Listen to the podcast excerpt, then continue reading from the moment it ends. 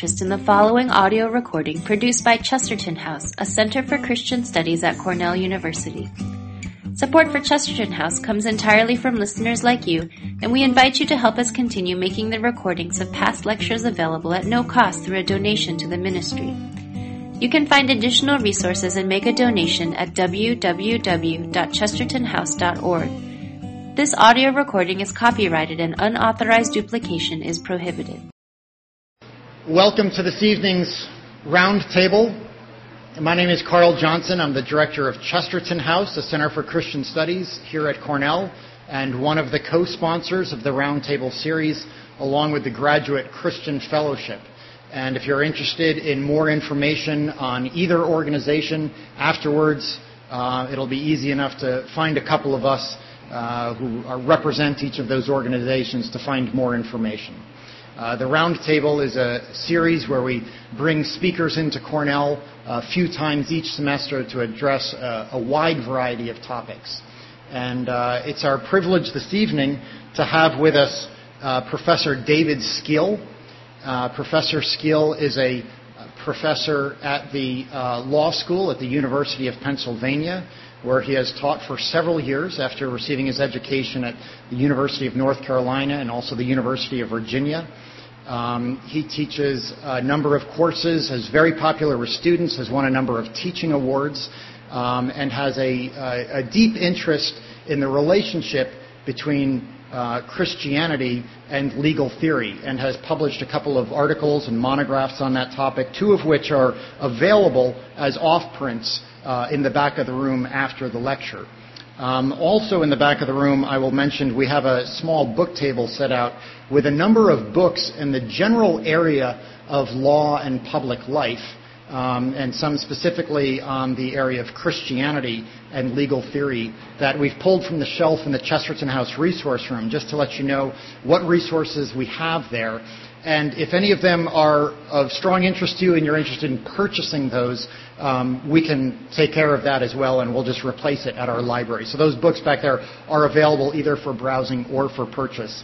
I will also mention that um, Professor Skeel has written uh, a few books, one of them uh, being Icarus in the Boardroom, The Fundamental Flaws in Corporate America and Where They Came From.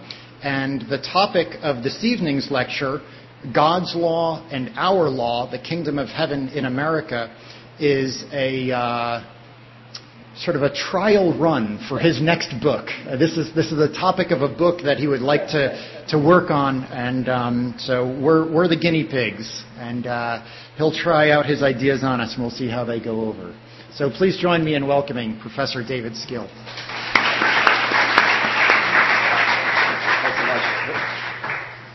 Can I put this here?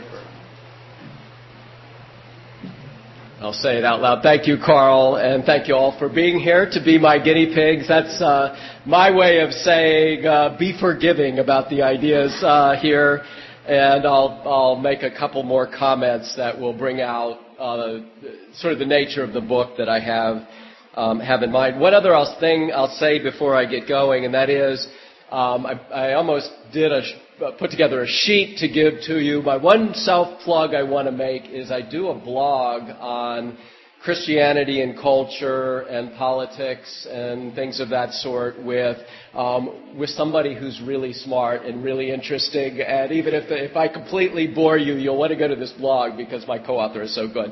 Um, the blog is called Less uh, Less Than the Least which is a biblical citation. We'll see if we'll have a door prize for anybody who can name where that comes from. And the site of the blog is it's www, and there are a couple ways you can get there. The easiest way is less least, L E S S L E S L E A S T, lessleast.com. Um, I'd love for you all to go to it to sort of join in the conversation and and uh, talk about some of the kinds of issues we'll be talking about tonight, but some dis- different issues as well. Um, I have about 50 minutes of prepared talk here. I don't usually do this, um, but I'm kind of going to be reading it. Um, so I apologize for that a little bit. I'll try to read. I'll try to go through it fast. Um, it's a little bit on the long side, I know. Uh, if I can think of a way to make it interesting, I'll do that uh, as we go as we go along. And I, I don't want to. I want to invite you all to uh, to jump in as we go through, and I'll do that. I'll invite you again in just a minute. But just to let you know where where we're going, I have a talk um, that I will read through, hopefully in a somewhat animated way. And this is, it's really an overview of a book that I'm planning to start, uh, Lord willing, writing this fall. What I'd like to talk about tonight is the relationship between Christianity, especially evangelical Christianity, and American politics and law over the last century. How have evangelicals and other Christians influenced the regulation of morals and other issues? How have evangelicals viewed their relationship to law and politics? And how has this changed over time? And for those of us who are ourselves evangelicals, where might things be headed? And should we be happy about how things have worked out? Because this story is in many respects a story about how the Sermon on the Mount has been understood in American life, I propose to tell the, the historical story through the lens of this most remarkable of biblical texts. This will require us to first to start with the Sermon on the Mount itself and to consider some of the kinds of issues on which Christians have differed at different points in time and on which different Christian groups have often differed even at a particular point in time. We'll then embark on a rapid historical tour of the last century or so, which will focus on a number of once famous Christian leaders whose names are probably unfamiliar to most of you. One of my secret missions, both tonight and in other talks of this sort and in the book, is to make a few of these people a little more well known once again. The first two from the late 19th and early 20th centuries are the populist leader and three-time Democratic presidential nominee. Anybody know who this is? Very good. William Jennings Bryan. Um, and the second is, I'll do one more little quiz, leader of the social gospel movement of the late 19th century, early 20th century. That's even harder. Walter Rauschenbusch. This is good. I know where the uh, I know where the ringers are hiding. So I, I know uh, one of the benefits of talking really long is you can sort of preempt questions. And uh, when y'all ask questions, I'll no, that's not, that's not the. I want the hard questions to come because that will that's what will help me. So the two people I'll talk about in the beginning are William Jennings Bryan and Walter Rauschenbusch. After talking about Bryan and Rauschenbusch, we'll consider the crisis in American evangelicalism and fundamentalism in the 1920s, the almost complete lack of influence of Christianity on legal scholarship during the same era, the influence of Reinhold Niebuhr, a prominent theologian who had a major impact on Martin Luther King, among others, in the middle of the century, and the rise of the religious right in our own era. I'll conclude by offering my view of how we might think about the Sermon on the Mount in our own law and politics and in our own lives. It's perhaps worth noting, as we've already been talking about, that this is the first test run for some ideas I hope to start developing into a book this fall. So no doubt some of the things I'll talk about will seem crazy or indefensible or perhaps simply wrong. Um, Please feel, feel free to jump in at any point with questions. Uh, you can shout me down if you need to, um, um, uh, or whatever, as we go through. And I, as I understand it, we'll have a little bit of time for questions at the end, and then for those of you who can stay, we'll get together and talk, and then we'll have much more time um, for questions. Okay. Let's start then with the Sermon on the Mount, with the Sermon on the Mount that comprises chapters 5, 6, and 7 of the gospel according to Matthew. Um, just to, to pretend that we're a little interactive for a minute or two more before I just start reading, who can name a verse or a passage or a teaching from the Sermon on the Mount? Just to get the biblical passage that's going to be the foundation of the things that I'm talking about into, into, into view. The Beatitudes are what begin the Sermon on the Mount. Blessed are the poor in spirit. Blessed are those who mourn. Any other things from the Sermon on the Mount? Blessed are the poor. Uh, blessed are the poor in spirit. Actually, in the in the Luke's version of the Beatitudes, it just says "Blessed are the poor," which is one of the interesting things about the two versions of the Beatitudes. Any other? Hmm? Seek ye first the kingdom of, uh, uh, the kingdom of God, and all these things will be added unto you. Uh, strike one cheek, offer up the other. One of the, impo- the seemingly impossible commands of the uh, Sermon on the Mount. One more. Any? Has the golden. Pardon? City on the hill um, um, cannot be hid is in the beginning of the of the um, Sermon on the Mount. That actually is one of my, that was when I joined the church I'm a member of, that was the, ver, the verse that was given to me as my life verse, and it kind of haunts me, because the idea is you're supposed to be um, a source of light, um, and a source of light that is seen. I don't always feel like I live um, up to that. Another one of the themes that is um, recurrent as people work through the Sermon on the Mount. To radically oversimplify, the Sermon on the Mount begins with Jesus going up on a hill with his disciples, then giving a sermon with a lot more points in it than the three points of most traditional sermons. I like to think of the Sermon on the Mount as the equivalent of a stump speech, with portions that Jesus no doubt gave in his, gave in his teachings through all of Samaria. The sermon begins with the Beatitudes, as we've said. Blessed are the poor in spirit, blessed are those who mourn.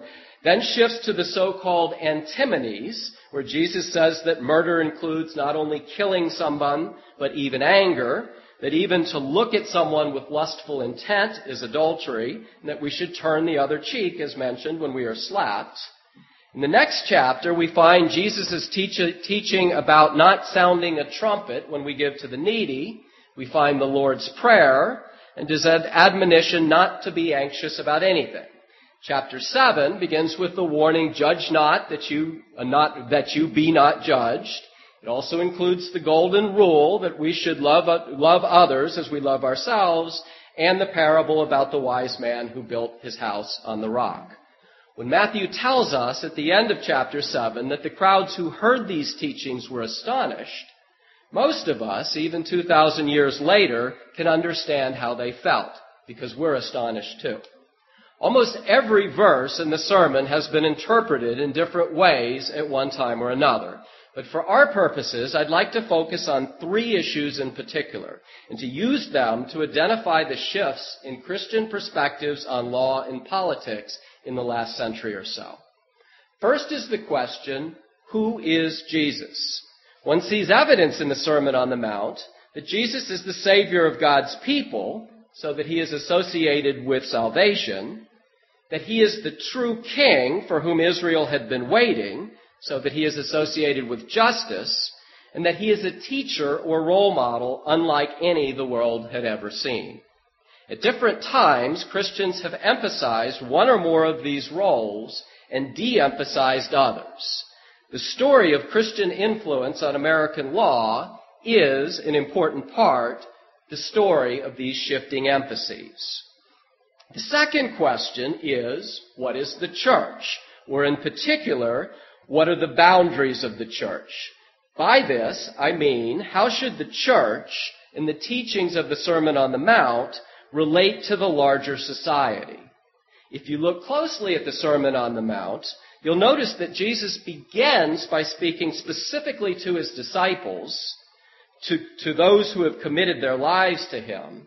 But at the end, we're told that large crowds are listening to his teaching.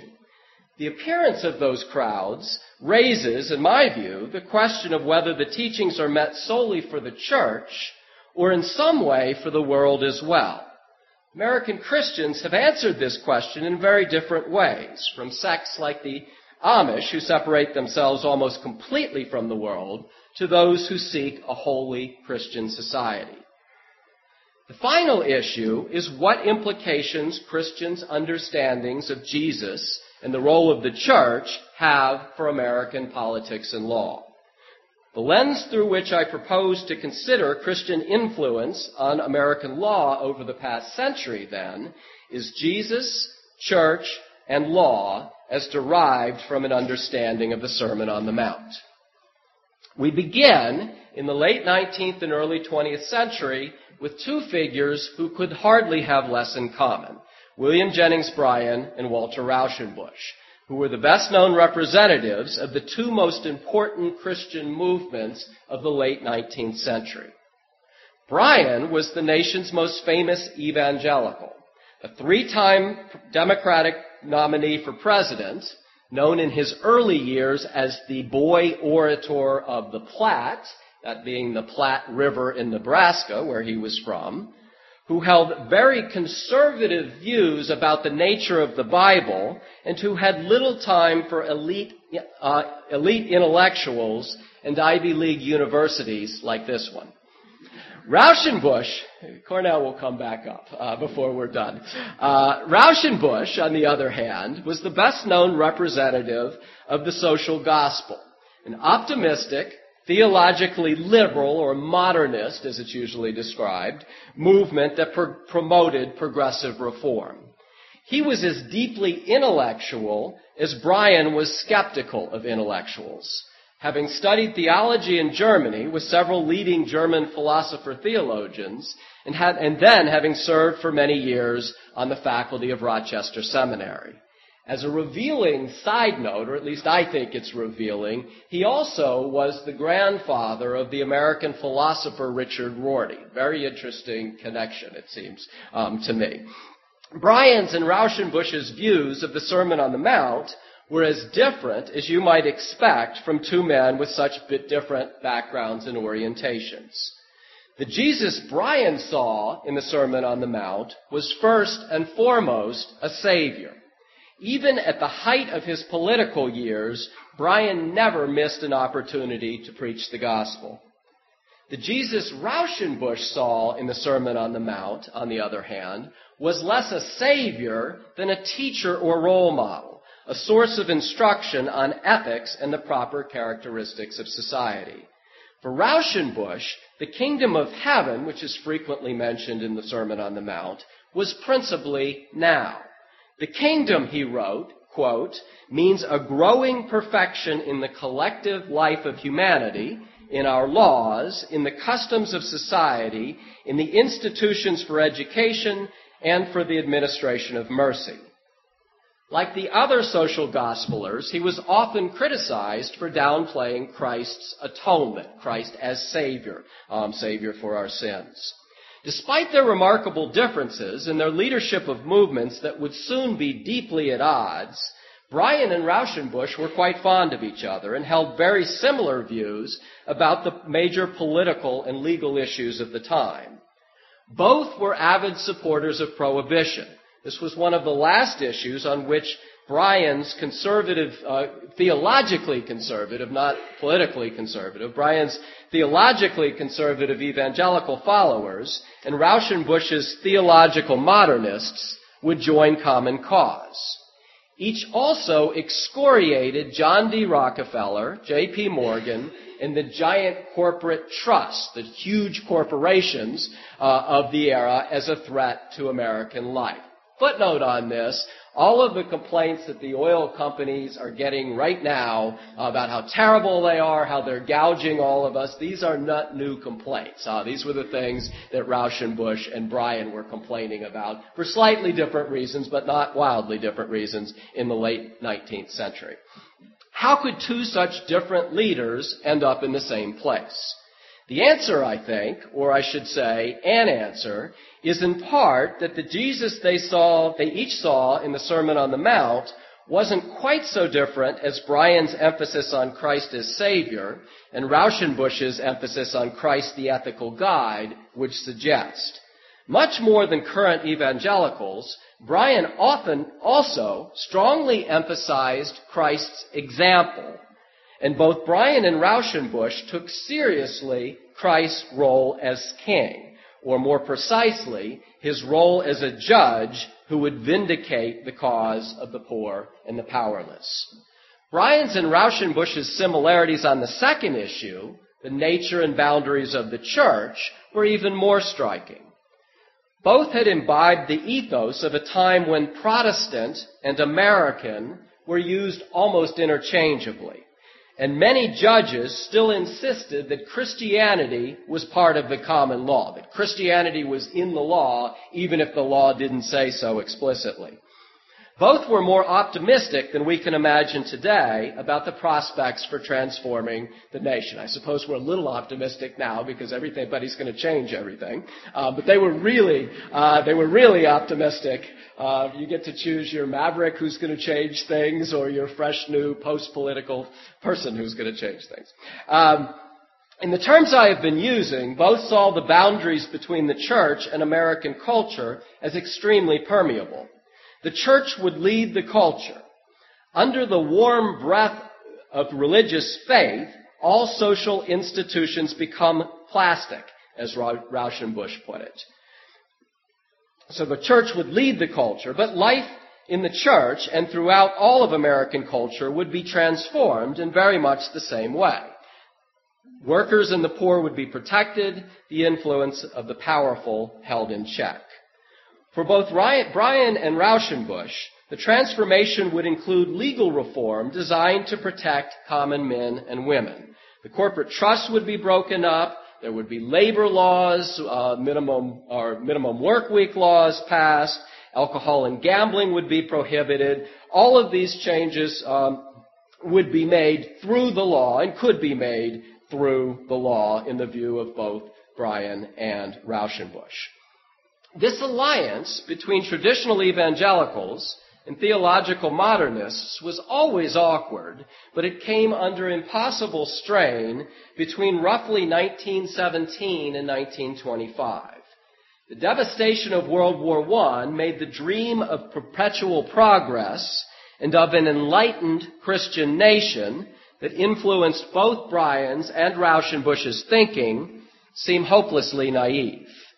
They also were victims of their own success, Bryan especially. Although prohibition was enacted in 1919, it proved to be a colossal failure, ultimately undermining the very norms against drinking that it was intended to promote. The breaking point, the event that would make alliances between future Bryans and Rauschenbusches impossible for decades, was and I'll just stop since I've been reading so much. Any guess as to what the key event, 1925?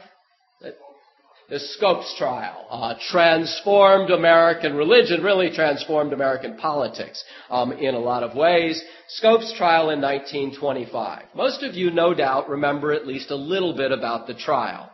Tennessee, a Tennessee teacher was tried for violating a state statute that prohibited the teaching of evolution. The legendary trial lawyer Clarence Darrow defended the teacher, making a mockery of Bryan and Bryan's biblical defense of the Tennessee law. What people often forget when they think about Bryan's campaign against Darwinism is that he was less worried about the general theory than about its advocates' tendency to drift into social Darwinism, to shift from the scientific version to the social version, and into the devaluing of human life. The biggest example of this which was the eugenics movement, which came straight out of social Darwinism. But in the wake of the ridicule fundamentalists received throughout the trial, and then of Bryan's death shortly afterwards, evangelicals and fundamentalists rejected the modernists altogether and turned resolutely inward, saying good riddance to American politics and culture for the next several decades. And for a footnote on this, you'll notice I'm using evangelical and fundamentalist kind of interchangeably here. If folks want to talk about the difference between the two of them, we can talk about that later. The 1920s and 30s was a point when those terms were very much in flux, and they were, they were in the process of shifting um, their meaning and exactly who they were applying to. You may have noticed that I've been talking about the Christian influence on American po- politics and law, but I haven't said a word about law schools or legal scholarship. This is completely out of character, you may think. If you've ever known a law professor, you know that we can't resist talking about ourselves and our blogs um, and our kind. There's a reason I haven't said anything about law professors and legal scholarship. During the period I'm now talking about, there was almost no Christian presence in legal scholarship, at least in the elite law schools and the elite law journals. Christian perspectives had completely disappeared. I've written about this development in some detail in the, art, in the article that we've got. I think we've got it back there. We've got it up here, and you're welcome to take a copy if you're interested. And I won't dwell on it here, other than to quickly note that there seem to be two major reasons for the dis- disappearance of Christian legal scholarship. The first is that sweeping reforms in higher education in the late 19th century had the effect of pushing religious perspectives out. And this is something George Marsden has written a lot about. There was a concerted effort to make education more objective and scientific. Sectarian religion was viewed as inconsistent with this and was increasingly excluded from scholarly study. Cornell, in fact, this is the second reference to Cornell, was founded on precisely these principles. The second factor is the one I alluded to a moment ago. Although the extent of evangelical anti-intellectualism has often been exaggerated, evangelicals saw ivory tower, Ivy League intellectuals as the opposition, as the other. During the same period when the elite legal journals were uninterested in or hostile to Christian perspectives, evangelicals were not making much of an effort to break down the barriers. And Bryan is an important forerunner of this tendency in evangelicalism. As a result, for much of the 20th century, even as the number of alternative perspectives began to proliferate in the legal literature, there were simply no Christian perspectives to be found. Any Christian influence on the law was necessarily coming from elsewhere. For the purposes of my story, the most important Christian spokesman in the mid 20th century was Reinhold Niebuhr. Schooled in the German Reformed Church in the early 20th century, Niebuhr began as a pastor in Detroit, then spent much of his career at Union Seminary in New York. Although he was a socialist in his youth, he became a staunch defender of democracy and would become a leading advocate of so-called realist foreign policy during the Cold War era after World War II. And he was ultimately a prominent public figure, an advisor to several, um, several presidents, and, and quite well known. I think he was on the cover of Time at one point. In the debate between evangelicals and theological modernists, Niebuhr was squarely on the modernist side. His view of the Bible had very little in common with Bryan's. He was initially identified with the social gospel movement. But he subjected Rauschenbusch and the other social gospelers to withering criticism, attacking them for their, optimi- for their optimism and for what he believed was a naive failure to appreciate the pervasiveness of sin. Niebuhr's interpretation of the Sermon on the Mount was central to his thinking. Niebuhr believed that the ethical commands of the Sermon on the Mount were impossible. When Jesus says, that murder includes not just killing another person, but being angry with them, and that even so little as looking at a woman with lustful intent is adultery, he is, according to Niebuhr, quote, paradoxically extending the law to the point of its abrogation. Drawing on an influential interpretation of the Sermon on the Mount by Albert Schweitzer, Niebuhr believed that these teachings as well as the command that Jesus' disciple be perfect as their heavenly Father is perfect and live according to the golden rule, were designed only for Jesus' own time and were based on a mistaken belief that he would soon return. This did not mean to Niebuhr that the teachings were irrelevant. They remain an ideal to be taken seriously, in Niebuhr's view, but they are chastened by our recognition of the effects of contingency and sin. You'll have picked up that sin is a big thing with Niebuhr, um, and in my view, rightly so. This is the strongest part of his theology, in my opinion. Only a final harmony of life with life in love, which is the ethical commands of the Sermon on the Mount, can be the ultimate norm of our existence, Niebuhr wrote in a book called The Nature and Destiny of Man. Yet man's actual history, he said, is subject to contingency and necessity and is corrupted by his sinful efforts to escape and to deny his dependence and his involvement in finiteness. In the terms I've been using, the Jesus Niebuhr saw in the Sermon on the Mount can perhaps be best seen as a teacher role model in the church, in the context of the church, at the local level, and a king in the world more generally. Although Niebuhr believed that an ethic of love is sometimes approximated in the context of a family or church, he believed that the effects of sin made this impossible at the societal level. His most famous book was a book called Moral Man, Immoral and Immoral Society, which makes this point in, um, in great detail. Niebuhr dismissed the optimistic belief of the social gospelers and of liberal Protestants more generally as sentimentality. For society, Niebuhr argued, the ultimate objective must be justice. Society must strive for justice, he said, even if it is forced to use means such as self-assertion, resistance, coercion, and perhaps resentment, which cannot gain this, the moral sanction of the most sensitive spirit. Although, although, this might seem to suggest that law, lawmakers should use laws to achieve this justice, Niebuhr was pessimistic about how much the law can do. He was pessimistic about everything, um, except force. He was not pessimistic about force.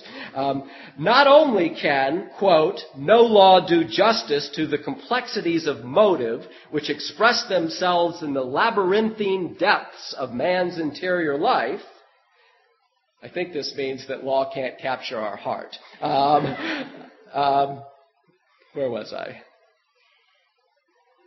I'm getting as bad as John McCain. I can't even read my own notes. Not my own notes. Um, but law cannot effectively restrain evil because the law itself can be used to further injustice. Niebuhr thus differentiated the roles of the church and the world much more sharply than either Bryan or Rauschenbusch in the Social Gospelers. Although it should be said that Niebuhr did not focus a great deal on the church as distinguished from other local level community organizations.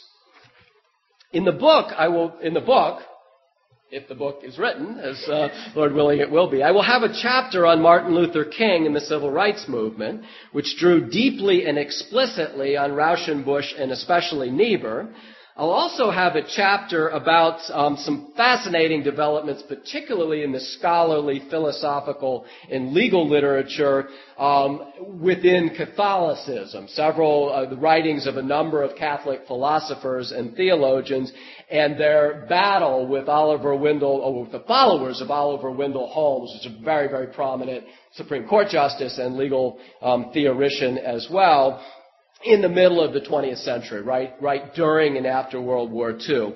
So I'll, I'll, talk about these. I'll be whole chapters about this in the book. If anybody wants to ask questions about this, either about how do Catholics fit into this, or how does the civil rights movement fit into this, I'd be happy to talk about those either in our brief question period or in our more lengthy question period later. But for now, I'd like to move to the rise of the religious right starting in the 1970s.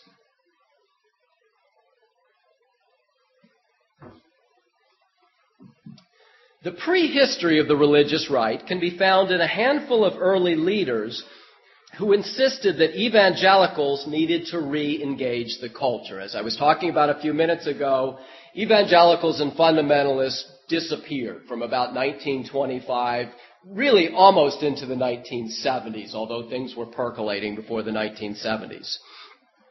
Carl Henry, one of these leaders, called for an end to what he called, quote, evangelicalism's embarrassing divorce from a world social program. Evangelicals, he wrote, must offer a formula for a, for a new world mind with spiritual ends, involving evangelical affirmations in political, economic, sociological, and educational realms, and both on the local level and internationally. The early leaders of evangelical social and political activism, who included Henry, a Boston pastor named Harold Ockenga, and Billy Graham, founded a series of important evangelical institutions, including the National Association of Evangelicals in 1942, Fuller Seminary in 1947, and Christianity Today, the flagship, the flagship journal of evangelicalism in 1957.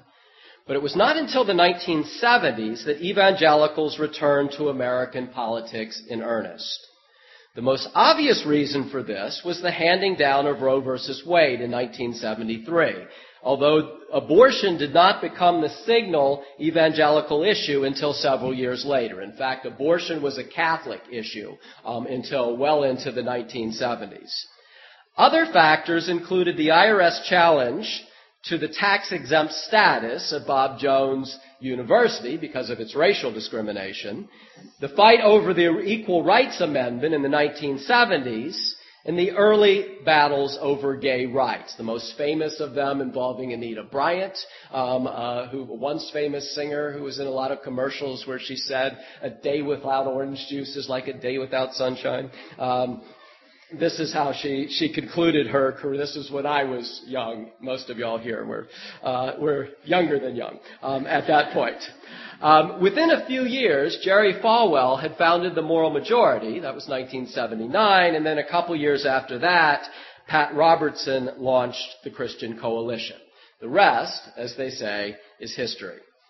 Although we tend to think of the culture wars issues when we think of the religious right in American politics and law, it's important to remember that Cold War anti-communism, the fight against godless communism, as it was often put, was a hugely important part of the evangelical re-engagement. The depth of the ties between evangelicals and the Republican Party would not have been possible were it not for this common commitment to promoting democracy and keeping communism at bay. Footnote on this, there's a very interesting new book about Bill Bright and Campus Crusade, um, major evangelical uh, university organization that makes this point very, very well and in, in much detail. It's interesting to note that contemporary evangelicals have a lot in common with Reinhold Niebuhr in this regard. I'm tempted to say that we have more in common with Niebuhr than with William Jennings Bryan, our evangelical predecessor. But it's probably more accurate to say that the evangelical reemergence looks like an odd marriage of Bryan and Niebuhr. When evangelical pastors read the Sermon on the Mount, they tend, like Niebuhr, though for very different reasons, to view Christ's teachings as impossible. None of us can avoid being angry or looking at another person with a glimmer of lust, or simply turn the other cheek when we are slapped. But evangelicals believe that the answer to this is Jesus himself. Only in him can we find salvation and forgiveness of the sinfulness that the Sermon on the Mount reveals. The impossibility of living up to God's dictates drives us into Jesus' arms. The Jesus of the Sermon on the Mount is, for contemporary evangelicals, as with Bryan, primarily a savior. As evangelicals look out into the world, however, their Jesus becomes a rather different Jesus.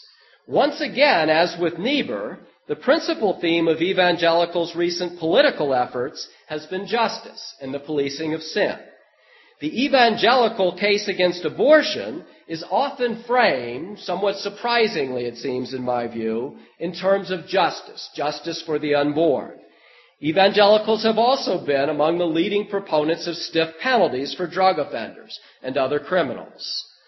Unlike with Niebuhr, who was pessimistic about how much could be done with the law, evangelicals have been remarkably optimistic about how much progress can be made through legislation, at least in the sense that our working assumption seems to be that law is coextensive with morality.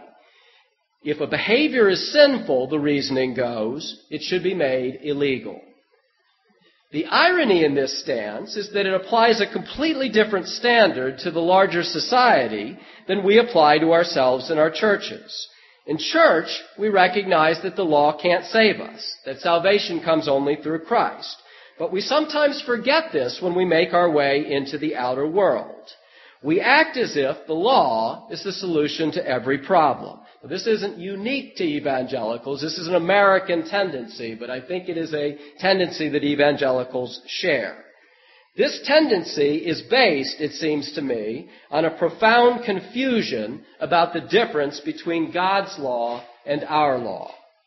When Jesus tells us in the Sermon on the Mount that anger is murder and lustful intent is adultery, he's teaching us about God's law, not the secular law.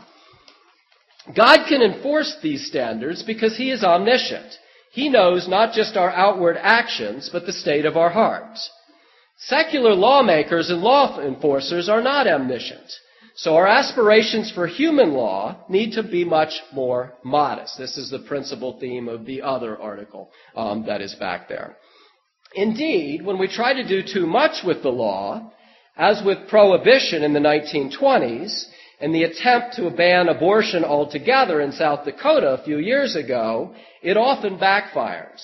Such efforts can in fact undermine the very moral norms they are intended to promote. I think the mismatch between evangelicals' emphasis on Jesus as Savior in the church and their sweeping insistence on justice, or what I call, what I call Christ as King, in the world, is one reason that evangelical involvement in politics has been so controversial. A little of this bubbled out this past week, in my view, in the criticism evangelicals got for circling the wagons when it was reported that Sarah Palin's unmarried 17 year old daughter is five months pregnant. You may have noticed that I have not mentioned Jesus as teacher, role model, in connection with the evangelical reemergence. This isn't accidental. It seems to me that evangelicals have not emphasized this Jesus enough, either in our churches or in our involvement in the broader society. In the churches, we often seem to emphasize the moment of salvation so heavily, and I should stop here and say, the moment of salvation is critically important. Um, it is the bottom line, but it's not the only line in, and particularly in the Sermon on the Mount. But we, we tend to emphasize that so heavily that we forget that the Sermon on the Mount is a call to a life lived as best as we can in accordance with the ethics of the Sermon on the Mount. When Jesus tells us at the end of the Sermon on the Mount to build our house upon a rock, he gives a parable about a man who builds a house on a rock as opposed to one who builds uh, uh, his house on sand. What that rock is, is doing the things that Jesus has been, te- been teaching. The rock is doing the sayings of the Sermon on the Mount. To a surprising extent, we also do not live as if Christ is truly our King. In our engagement with American politics on, um, in our engagement with American politics and, and law, on the other hand, we have often so heavily emphasized justice, Christ's role as king, that we seem to forget the importance of loving our neighbors as ourselves. The sense that something has been a little bit out of kilter is, in my view, what has been driving the much discussed shift in many young evangelicals' thinking and the growing concern, often associated nationally with people like Rick Warren, to address issues like poverty, AIDS, the environment, and social justice. Increasing numbers of evangelicals are spending time in Africa and Central America before or after college and are working with organizations like Gary Haugen's International Justice Mission, which promotes the enforcement of laws against sex trafficking around the world. What this is, it seems to me, is an increased emphasis on Sermon on the Mount ethics, on Jesus as teacher and role model, not just Jesus as Savior and King, not excluding Jesus as Savior and King, but also Jesus as teaching us how to live, what to do. I personally think this is a very exciting development, a shift that could have profound effects on American evangelicalism, not to mention American politics. Like any new development, it carries risks. As traditionalist evangelicals have pointed out, in response to many of these calls for social justice, Christian reform movements, and the primary example is the social gospel of the late 19th century, have often seemed to lose sight of the church and of Jesus as Savior in their emphasis on social justice. Truly living out the Sermon on the Mount would mean honoring Jesus as Savior, King, and role model in the church, and conveying this in our lives in actions in the broader society. The law would play a part in this, but in my view, only a modest part. Rather than trying to outlaw every new form of immorality, we should have more limited ambitions for the law, and in my view, much more ambitious ambitions for morality, for changing people's hearts. What might this look like? In my view, a more modest view of the role of the secular law would, be focus, would focus, would mean focusing more on trying to make sure that our laws don't themselves encourage immoral behavior and that they help, at least in a small way, to foster relationship across the divides that have often fractured society in this country. As my friend and my co-blogger, Bill Stuntz, has written, this is what Martin Luther King and the civil rights movement were all about. About trying to establish relationship with people who had so fiercely resisted relationship with him. Although William Jennings Bryan was a little too optimistic about the capacity of the secular law, in my view, I have increasingly come to believe that he too was on the right track. He once said that, quote, law is but the crystallization of conscience. Moral sentiment must be created before it can express itself in the form of a statute. In the form of a statute. In the second part of that quotation in particular, I think there's a great deal of wisdom. If our goal is to take the Sermon on the Mount seriously, both in the church and in the world, I think William Jennings Bryan and Martin Luther King would be a very good place to start. Thank you. And That's uh, the end of the reading.